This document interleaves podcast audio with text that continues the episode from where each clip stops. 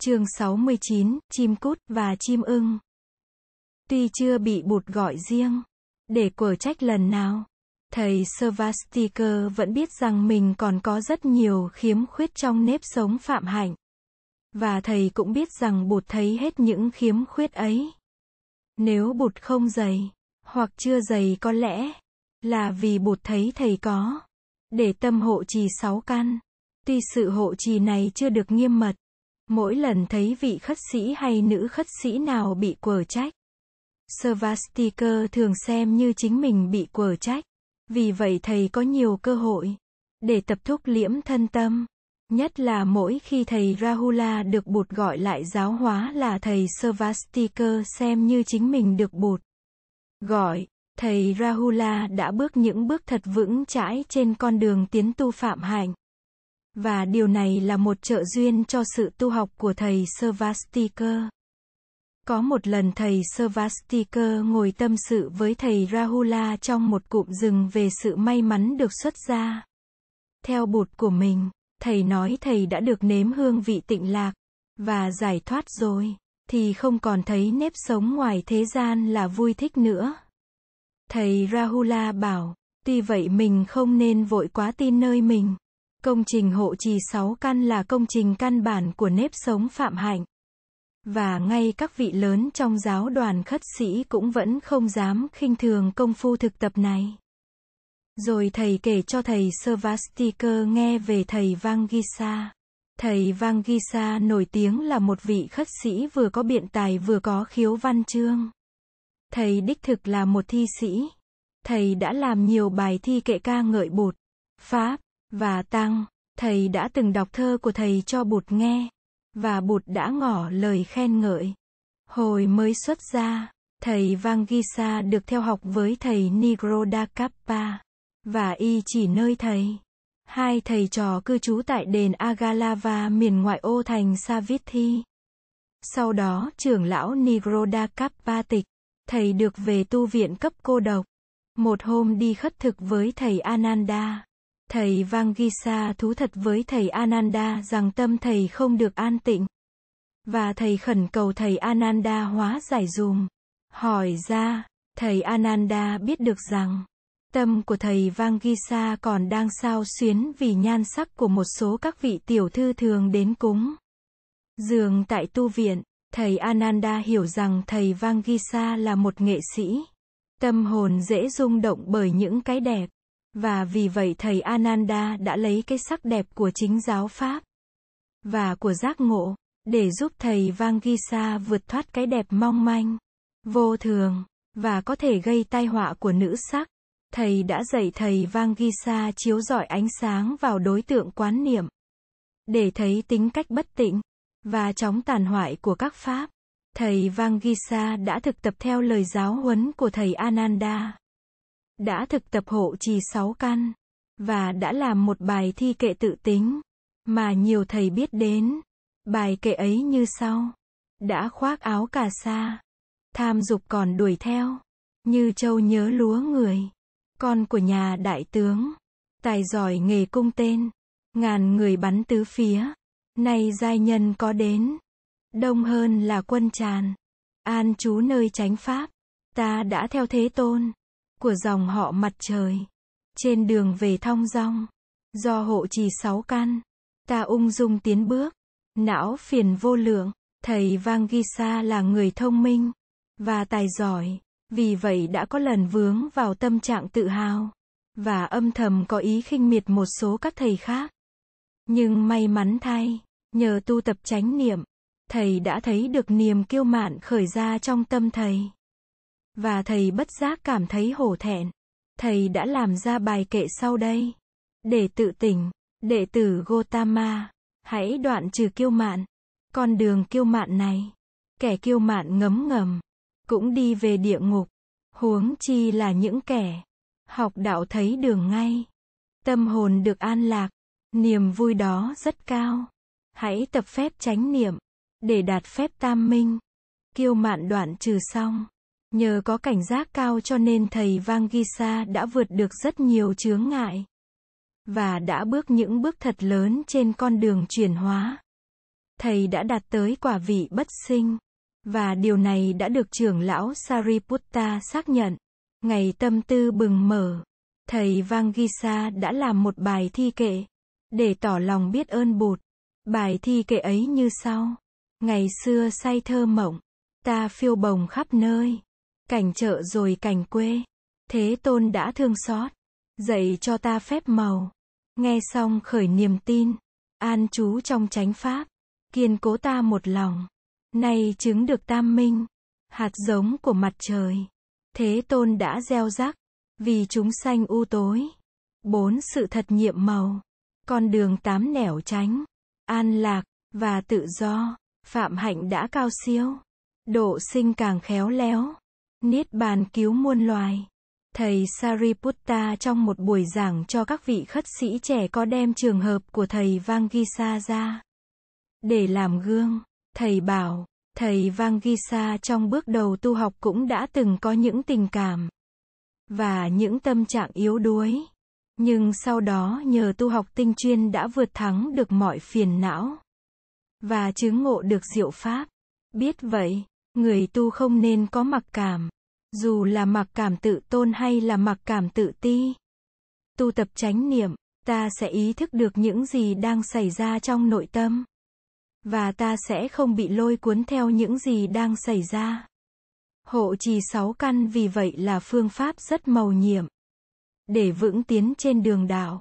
Nghe thầy Rahula kể về thầy Vangisa. Thầy Svastikar hình dung lại được vị khất sĩ tài hoa này. Tuy thầy đã từng được gặp thầy Vangisa, nhưng chưa bao giờ có dịp trò chuyện. Thầy định bụng hôm nào sẽ xin đến làm quen và học hỏi kinh nghiệm tu đạo của thầy Vangisa. Thầy nhớ có một hôm, Bụt dùng hình ảnh về biển cả để dạy đại chúng về công phu hộ trì sáu căn. Người nói, này các vị khất sĩ, Mắt là một đại dương sâu. Trong ấy có đầy những loài thủy quái. Có đầy những con nước xoáy. Và những đợt sóng ngầm rất nguy hiểm. Nếu không đi trong chánh niệm, chiếc thuyền của quý vị sẽ bị những loài thủy quái, những con nước xoáy, và những đợt sóng ngầm ấy làm cho đắm chìm trong biển sắc. Tai, mũi, lưỡi, thân, và ý của quý vị cũng là những đại dương sâu. Trong ấy có đầy những loài thủy quái. Nhớ tới những lời dạy ấy của Bụt. Thầy Svastikar thấy sâu sắc vô cùng. Quả thật sáu giác quan của thầy là những đại dương sâu. Và những đợt sóng ngầm có thể nổi dậy bất cứ lúc nào. Và làm cho thầy chìm đắm. Thầy Rahula nói rất phải. Thầy rất không nên khinh thường. Và phải thực tập rất nghiêm chỉnh lời bụt dạy. Câu chuyện về con chim cút mà Bụt kể cho các thầy khất sĩ trẻ nghe trước túp lều của người tại tu viện Zetevana là một câu. Chuyện thật dễ nhớ, câu chuyện này cũng có mục đích nhắc nhở các thầy giữ gìn sáu căn. Và đừng buông thả tự thân trong lĩnh vực của thất niệm. Bụt kể, một hôm nọ có một con chim ưng thình lình đáp xuống. Và chụp lấy một con chim cút rồi bay vút lên cao. Con chim cút than khóc. Tự trách là mình đã đi ra khỏi vùng. Mà cha mẹ nó bảo không nên ra khỏi cho nên mới bị tai nạn. Nếu ta biết nghe lời cha mẹ ta, thì con chim ưng này có làm gì được ta? Nghe con chim cút nói thế. Chim ưng hỏi, vậy vùng, mà cha mẹ mày bảo mày đừng ra khỏi là vùng nào? Chim cút trả lời, đó là vạt đất mới được cấy. Chim ưng lấy làm lạ, Bèn mang con chim cút ra trả về chỗ cũ. Trước khi bay đi, chim ưng nói, này cút, ta đã thả mày ra. Mày hãy liệu chừng, ta chỉ thả mày lần này thôi. Lần sau nếu bắt được mày, ta sẽ không thả đâu. Chim cút trở về vặt đất đã được cày. Leo lên đứng trên một hòn đất lớn. Và thách thức chim ưng. Này chim ưng, mày hãy xuống đây. Xuống đây xem có thể bắt được ta hay không? Chim ưng nổi giận, xếp hai cánh vào mình, lao vút xuống với tất cả sức lực của nó. Chim cút biết thế nên lập tức chui xuống núp dưới hòn đất. Chim ưng đã bắt không được chim cút, mà còn va vào hòn đất thật mạnh đến nỗi bị bể ngực. và quay ra dẫy chết. Này các vị khất sĩ, người tu hành phải an trú trong chánh niệm, hộ trì sáu căn cho nghiêm trình, rời khỏi lãnh vực chánh niệm, tức là đi vào lãnh thổ của ma vương. Thế nào cũng bị tai nạn. Thầy Svastikar nhận thấy trong giáo đoàn của Bụt có nhiều vị khất sĩ trẻ tuổi có đạo hạnh và tài năng. Điều này làm cho thầy phấn khởi. Có một hôm, thầy được tháp tùng một số các thượng tọa tới dự lễ trai tăng ở tư thất cư sĩ Sita tại thị trấn Makchikasanda, và đã khám phá ra sự có mặt im lặng của một vị khất sĩ trẻ tuổi như thế. Cư sĩ Sitta là người nổi tiếng tinh thâm giáo lý. Ông là một vị đệ tử cư sĩ có đạo tâm, và cũng được quần chúng ái mộ gần như cư sĩ Anatha Pindika. Ông thường hay thỉnh các vị cao đức tới nhà, để cúng dường trai phạn, và, để được học hỏi. Hôm ấy có trên 10 vị khất sĩ cao niên được mời. Chỉ có Svastikar, và một vị khất sĩ khác tên là Isidatta là hai người trẻ tuổi. Sau khi cúng dường trai phạn, cư sĩ Sita đứng ra đảnh lễ các vị tôn túc, xin phép ngồi xuống một chiếc ghế thấp trước mặt các vị xuất gia. Và đặt câu hỏi sau đây. Kính bạch các vị tôn túc, con đã được nghe kinh Brahmahala. Trong đó Bụt nói về 62 luận chấp của các học phái đương thời. Con cũng có nghe những câu hỏi về sinh diệt và về linh hồn mà các đạo sĩ thường nêu ra như thế giới là hữu biên hay vô biên, vĩnh cửu hay phải đoạn diệt, linh hồn và thân xác là một hay là khác, như lai có còn không sau khi nhập diệt, hay là vừa còn vừa không còn, hoặc không còn cũng không không còn bạch các vị tôn đức. Do đâu mà có những luận chấp và những câu hỏi có tính cách siêu hình ấy. Trước câu hỏi của cư sĩ Sita, tất cả các vị khất sĩ đều nín thinh. Sita lặp lại câu hỏi này tới ba lần, mà cũng không có vị khất sĩ nào lên tiếng để trả lời cả. Thầy Svastikar cảm thấy bối rối và cảm thấy nóng bên hai tai. Đột nhiên thầy Isidatta lên tiếng, hướng về phía các vị trưởng lão. Thầy hỏi, Kính bạch các vị trưởng thượng, con có thể trả lời câu hỏi đó của cư sĩ Sita được không? Các vị khất sĩ lớn trả lời. Khất sĩ, ông có thể trả lời nếu ông muốn. Hướng về cư sĩ Sita. Thầy Isidatta nói, này cư sĩ, sở dĩ, có những luận chấp, và những câu hỏi ấy vì người ta còn mắc kẹt vào ngã kiến. Nếu ngã kiến không còn, Người ta sẽ không hỏi những câu hỏi như thế, và không chủ trương những luận chấp như thế. Cư sĩ Sita lộ vẻ ngạc nhiên, và thán phục, song ông lại nói, xin Đại Đức vui lòng cắt nghĩa cho rõ thêm.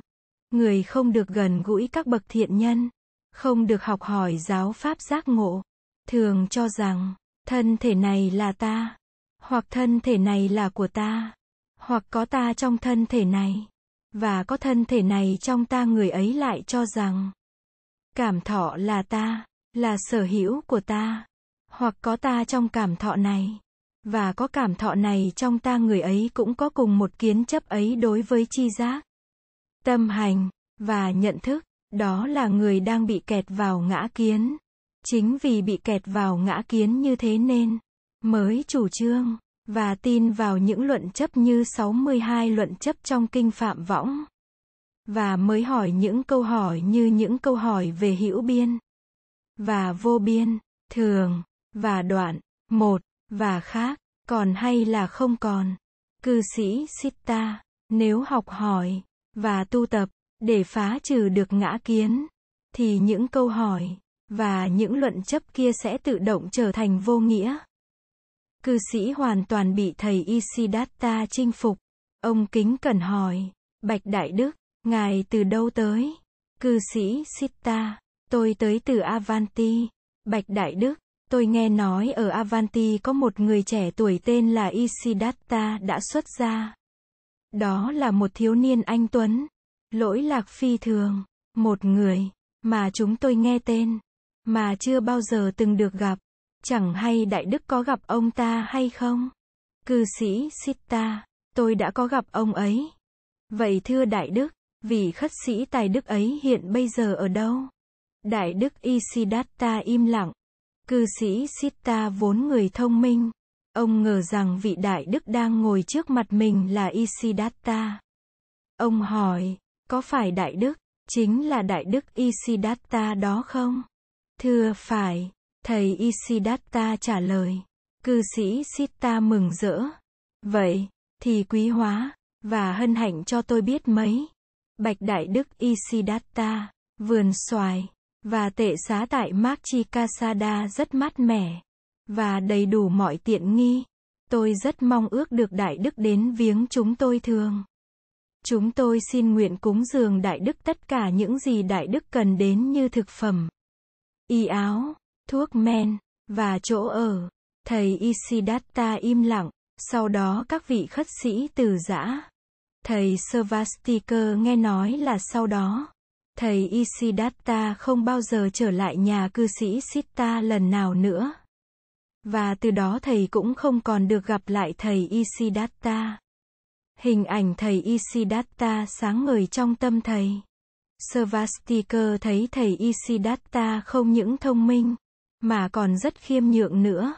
Thầy không màng tới sự cung kính và cúng dường của người cư sĩ. Dù là một vị đại cư sĩ như Sita.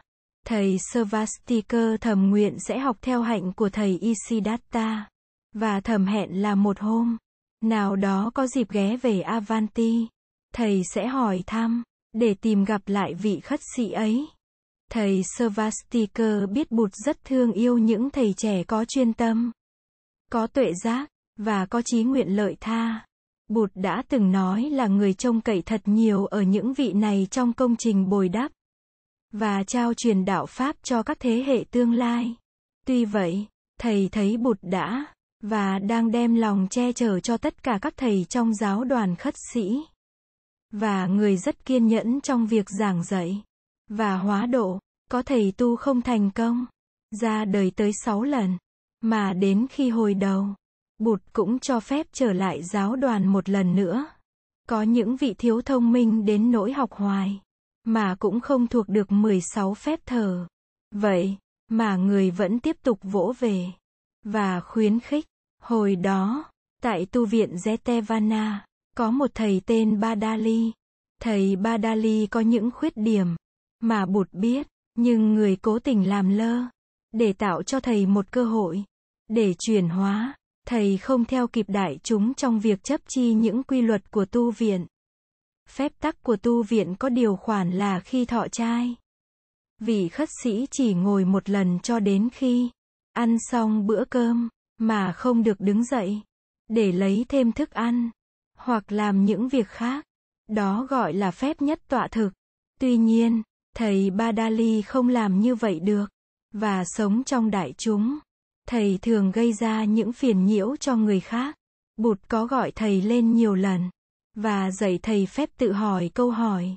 Tôi phải làm gì để cho đại chúng hoan hỉ?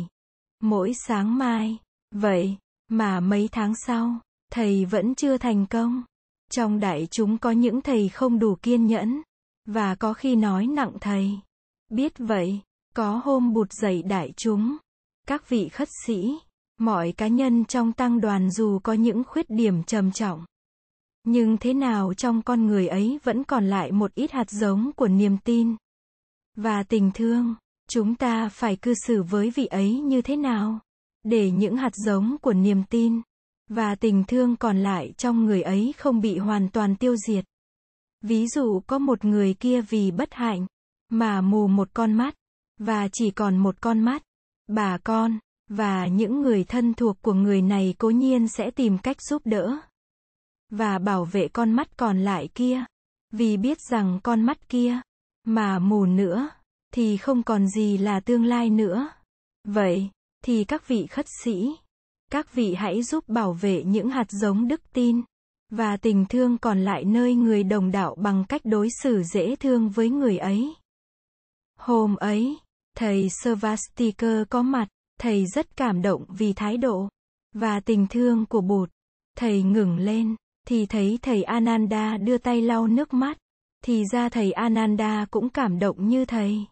Bụt tuy là một người rất ngọt ngào, nhưng có khi người cũng rất nghiêm khắc, và cũng từng sử dụng những lời quở trách rất thẳng thắn, và rất quyết liệt. Người nào mà bụt không độ được, hoặc chưa độ được quả thật là người không có tương lai. Một hôm, Svastikar được chứng nghiệm một cuộc nói chuyện ngắn, và rất hào hứng giữa bụt, và một vị điều mã sư, nghĩa là một người huấn luyện điều phục ngựa. Bụt hỏi vị điều mã sư, ông điều phục ngựa như thế nào? Xin nói cho chúng tôi nghe đi. Vị điều mã sư, thế tôn, có nhiều loại ngựa, có loại rất dễ, chỉ cần dùng biện pháp ngọt ngào. Có loại khó trị hơn phải dùng vừa biện pháp ngọt ngào vừa biện pháp mạnh. Có loại khó hơn, chỉ có thể dùng biện pháp mạnh. Bụt cười, và hỏi, vậy khi gặp loại ngựa trứng, mà cả ba biện pháp đều vô hiệu, thì ông làm thế nào? Bạch Thế Tôn, trong trường hợp ấy, thì con phải hạ sát nó, để nó sống chung trong bầy ngựa, thì sẽ làm hư hỏng những con ngựa khác. Bạch Đức Thế Tôn, người điều phục các vị đệ tử như thế nào? Xin cho con biết với. Bụt cười, thì tôi cũng làm tương tự như ông. Có những người chỉ cần ngọt ngào. Có những người vừa cần biện pháp ngọt ngào vừa cần biện pháp mạnh. Có những người chỉ có thể dùng biện pháp mạnh mới có thể trị nổi. Vậy trong trường hợp cả ba biện pháp đều vô hiệu, thì Đức Thế Tôn làm gì đối với người bất khả trị đó? Bụt nói, thì tôi cũng làm như ông vậy. Tôi giết người ấy đi.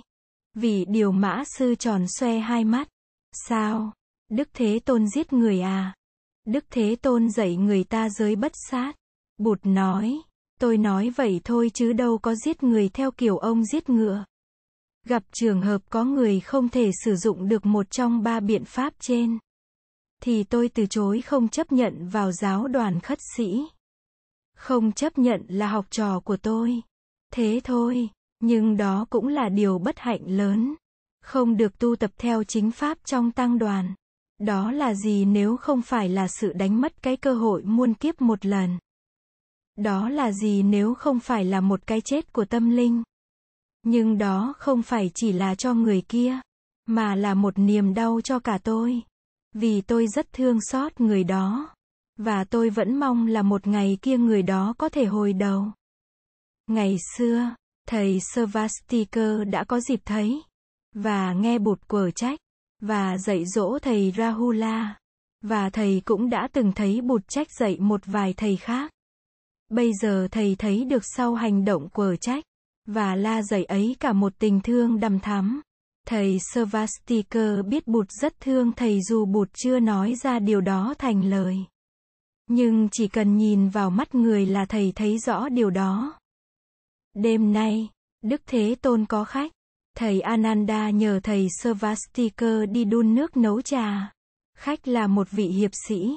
dáng đi hiên ngang, lưng đeo trường kiếm. Ông cột ngựa ngoài cổng tu viện Zetevana. Gươm bên yên ngựa. Và được thầy Sariputta hướng dẫn vào chiếc am tranh của bột. Người ông cao lớn, mắt ông sáng quắc, và ông bước những bước dài. Mắt sáng quắc nhìn về phía trước. Thầy Ananda cho thầy Svastikar biết đó là hiệp sĩ Rohitasa. Khi vào dâng trà, thầy Svastikar thấy hiệp sĩ Rohitasa và thầy Sariputta đang ngồi đối diện bụt trên những chiếc gỗ kê thấp. Còn thầy Ananda thì đứng hầu sau lưng bột dâng trà cho bột cho khách và cho hai thầy xong. Thầy Svastika cũng đến đứng sau lưng bụt bên cạnh thầy Ananda. Mọi người lặng thinh một lúc thật lâu sau khi uống trà. Đột nhiên, hiệp sĩ Rohitasa mở lời. Bạch Đức Thế Tôn, có một cõi nào, mà không có sinh, không có già, không có bệnh, và không có chết. Có một cõi nào, mà muôn loại không chịu luật sinh diệt. Ta có thể di chuyển bằng cách nào? Để ra khỏi thế giới của sinh diệt, mà đi tới thế giới không sinh diệt kia. Bụt trả lời. Này, Rohitasa, không thể nào ra khỏi thế giới sinh diệt bằng cách di chuyển. Dù ta có đi mau cách mấy đi nữa, Dù ta có đi mau hơn cả ánh sáng. Nghe bụt nói như thế. Hiệp sĩ chắp hai tay lại. Lạy Đức Thế Tôn, người dạy rất trí lý. Quả thật ta không thể đi ra khỏi biên giới của thế giới của sinh diệt bằng cách di chuyển. Dù bằng tốc độ nào. Con nhớ trong một kiếp trước con đã từng có thần thông. Và con đã có thể bay trong hư không với tốc độ của một mũi tên. Con chỉ vần một bước là đã có thể từ bờ biển miền Đông sang tới bờ biển miền Tây. Con đã cố quyết vượt biên giới của thế giới sinh, lão, bệnh, tử, để đi sang một thế giới khác. Một thế giới trong đó ta không còn bị khống chế bởi luật sinh diệt. Con đã đi suốt ngày như vậy.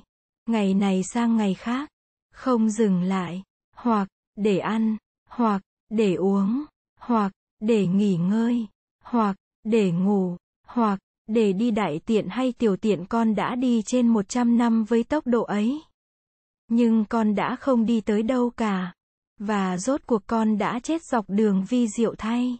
Đúng sự thật thay là lời nói của Đức Thế Tôn quả thật ta không thể nào vượt được biên giới của cõi.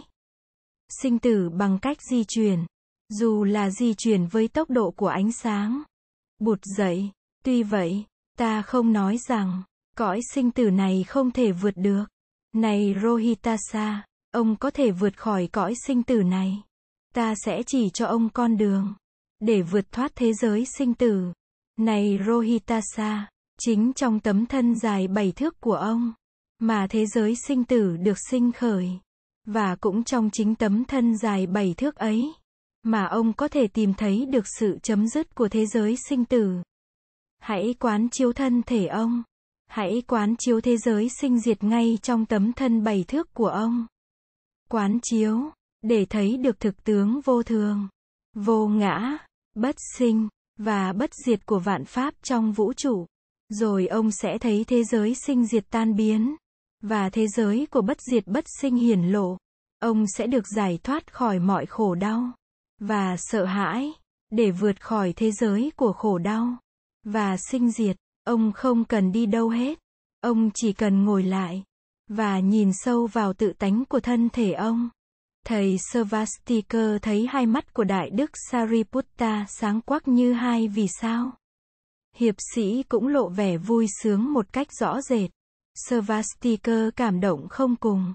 Ai dè pháp bụt màu nhiệm đến thế. Và cũng hùng tráng đến thế. Thật như là một bản đại hùng ca. Chìa khóa của sự thành công nằm ngay trong lòng bàn tay của mình. Thầy Svastikar cảm thấy rõ ràng điều đó.